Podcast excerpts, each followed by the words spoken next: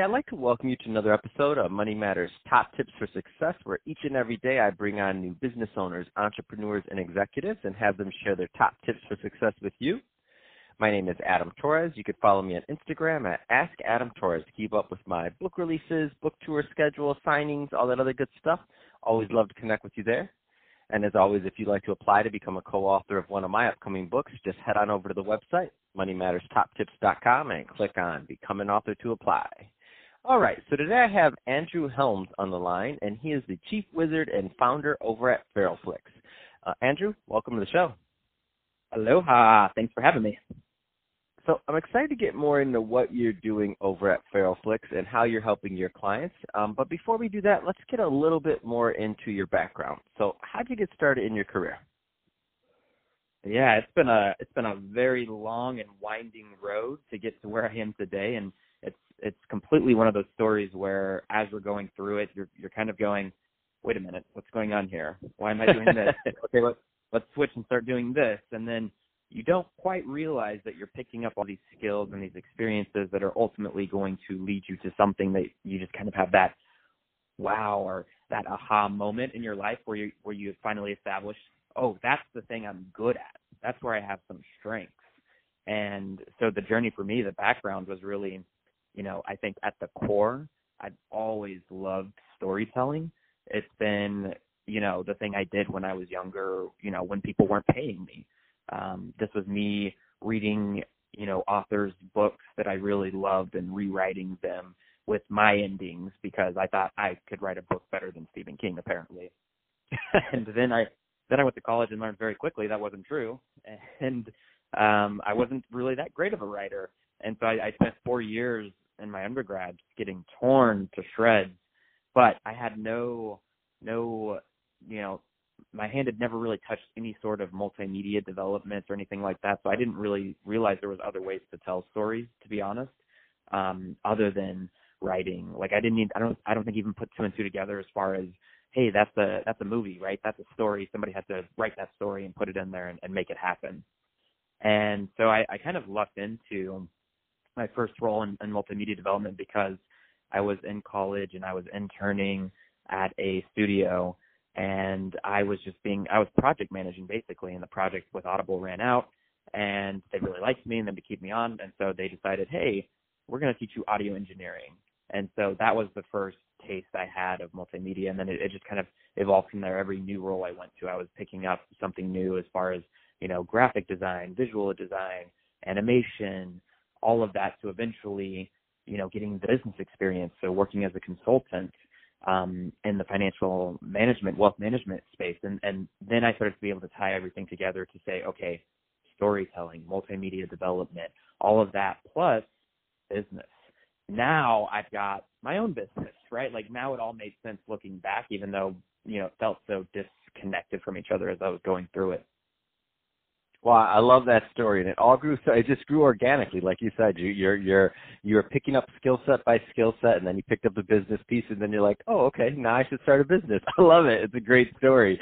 Um, so speaking of stories, right? Uh, so that being said, Andrew, there's some people that are you know going through their story, and they're a little bit further behind. Maybe they're just graduating college, and they're not they haven't they haven't been able to you know connect those dots going backwards, as they say as of this point. What kind of advice would you give uh, to that new entrepreneur and or just college grad that's out there trying to find their way and they're going through some of these pivots um, that you you initially experienced? I think one of the the biggest mistakes, maybe not even a mistake. Actually, it's, it's kind of interesting to call it a mistake, but I think one of the biggest mistakes is that new entrepreneurs don't want to make mistakes. Right? They want to come out of the gate and they want people to respect them and value what they have to say and to treat them like a real business. And so what they do is they end up really not being authentic to themselves, right? And and there's a lot of ways that they do this. They take on the clients that are completely wrong for them because they need the money, right? Or they need they just need somebody to come up and say, "Hey, I'm going to invest in your in your business by, you know, being a client." And, you know, other ways that they you know, do themselves a disservice by being um unauthentic is just in the way that they talk about themselves, right? So, you know, you know, maybe like a solo entrepreneur, an easy way to see this is they describe everything that their company does is like we we do this we do that instead of just saying you know i i am the face of this right? I do this. And so they have an actual team with them and, and partnering with them. But i think the more you can be true to who you are and the journey that you're on the more you're going to be open to making those mistakes and having the failures and being way more open and, and cognizant of the fact that you are going to make mistakes and then you can reflect on them and then you can make better decisions in the future. So for me it's it's always about being authentic and you know a couple other quick ones is collaborate and in in every aspect that you can possibly think of to collaborate in. Some of my greatest successes have been because I went out and partnered with somebody else. And you know sometimes things don't work out. There you know when you're making omelets you're going to crack a lot of eggs. You're going to figure out who do you like working with who do you like partnering with and who do you not like to partner with. And sometimes it's not as easy as saying hey, here are the signifiers. It's like you actually have to experience it. You have to go out and do that to realize, even though somebody may say, hey, if you, you partner with somebody like this, this could be a bad thing that happens. If you haven't experienced it for yourself, you're not going to really take that lesson to heart, and it could cause you bigger troubles in the future. So just be more willing to make mistakes and fail and fail, especially at the beginning of entrepreneurship. I mean, those first two years, that's what they're for they're there for you to fail and fail and fail until you figure out what works and then you you know get behind that and push it even further. That's awesome. Um, let's uh, let's switch it up a bit andrew. I want to get into what you're doing over at feralflix uh, so first tell me a little bit more about the business please.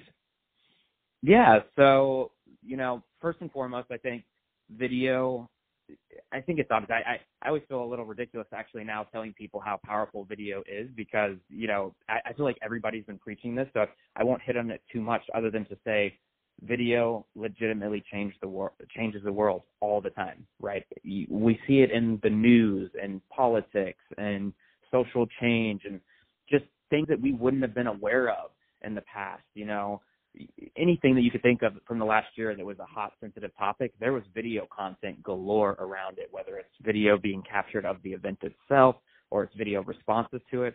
It just is, it has made the world a lot smaller and it makes it so that, you know, you can run a business doing just about damn near anything because you're going to be able to find the audience today because you have video as a tool. You didn't have that, you know, 15, 20 years ago, at least not, you know, the entrepreneurs didn't have that, right? You know, maybe these big companies who are advertising on TV had that. So now we basically have the power that used to be in Hollywood studios only, the power that used to only be available if you had, you know, a quarter of a million dollars to spend to go out and actually reach somebody. Now you have the power to do that, and most people have a phone in their pocket and they can just pull it out and, and record a video and start doing that.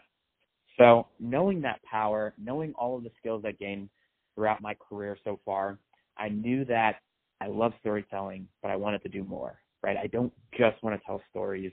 I want to tell stories that actually have an impact. Yes, I'm a millennial. I'm 100%. I want to make an impact. Like that's the thing that if I can achieve that, I can die happy, right? It, it's it doesn't matter how much money I've made. It doesn't matter how many things I've gained. It doesn't matter even how successful my business is on its own. It's all about how do I how do I take all of that success and make it worth something to somebody else other than just myself? And and that's where I've really designed my business around coming into a company, understanding where they're at, what their challenges are, what you know the roadblocks that are stopping them from getting to the future that they want to get to, and then we design video systems to help them get there. Uh, so it's never just you know a one video kind of a thing. It's really we're looking at processes, right? This is the business side of things. We're, diving in to say, you know, what do you do when you get a, a lead? How does the lead find you? Why are they finding you? What are you doing organically? We always cut this up into offensive marketing. You know, these are the things like ads, um, what you're doing on social media organically, and then you have defensive marketing. And this is the stuff that you know when people find you and they start engaging with you in a business standpoint. This is the, the material. They'll, these are more really long-term video assets that you know shorten your process. They make it more efficient. They improve your close rate. So all of those things that businesses really need, that's what we do, but we help them do it in a very creative way that captures who they are, their brand, so they're continually growing their perception and their market as an authority, as somebody that people want to reach out to and do business with. So that's my business in a nutshell, but it's always evolving too, right? Uh, you know, another tip for entrepreneurs is don't get so stuck on one thing that you don't see a future opportunity and, and jump on it. What do you find are some of the um, the kind of mistakes that some um, businesses make when trying to implement video to, to tell their story? Uh, number one is, especially when they're coming to hire me, is they want to focus first on the offensive marketing content, so that organic social and um, ads, things like that, like you know Facebook ads, Instagram ads. That's what they're used to seeing more often than not, and so they think you know to really do this right, I need to have an ad.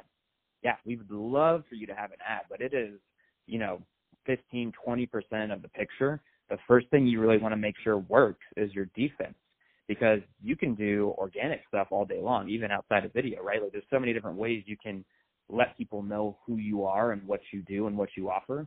So what you really want to do is you want to make sure that as soon as somebody becomes aware of you, what is your process to onboard them? What's your process to, you know, turn them from a cold lead to a warm lead? What do you do once they're a warm lead to get them to buy? How long is that process?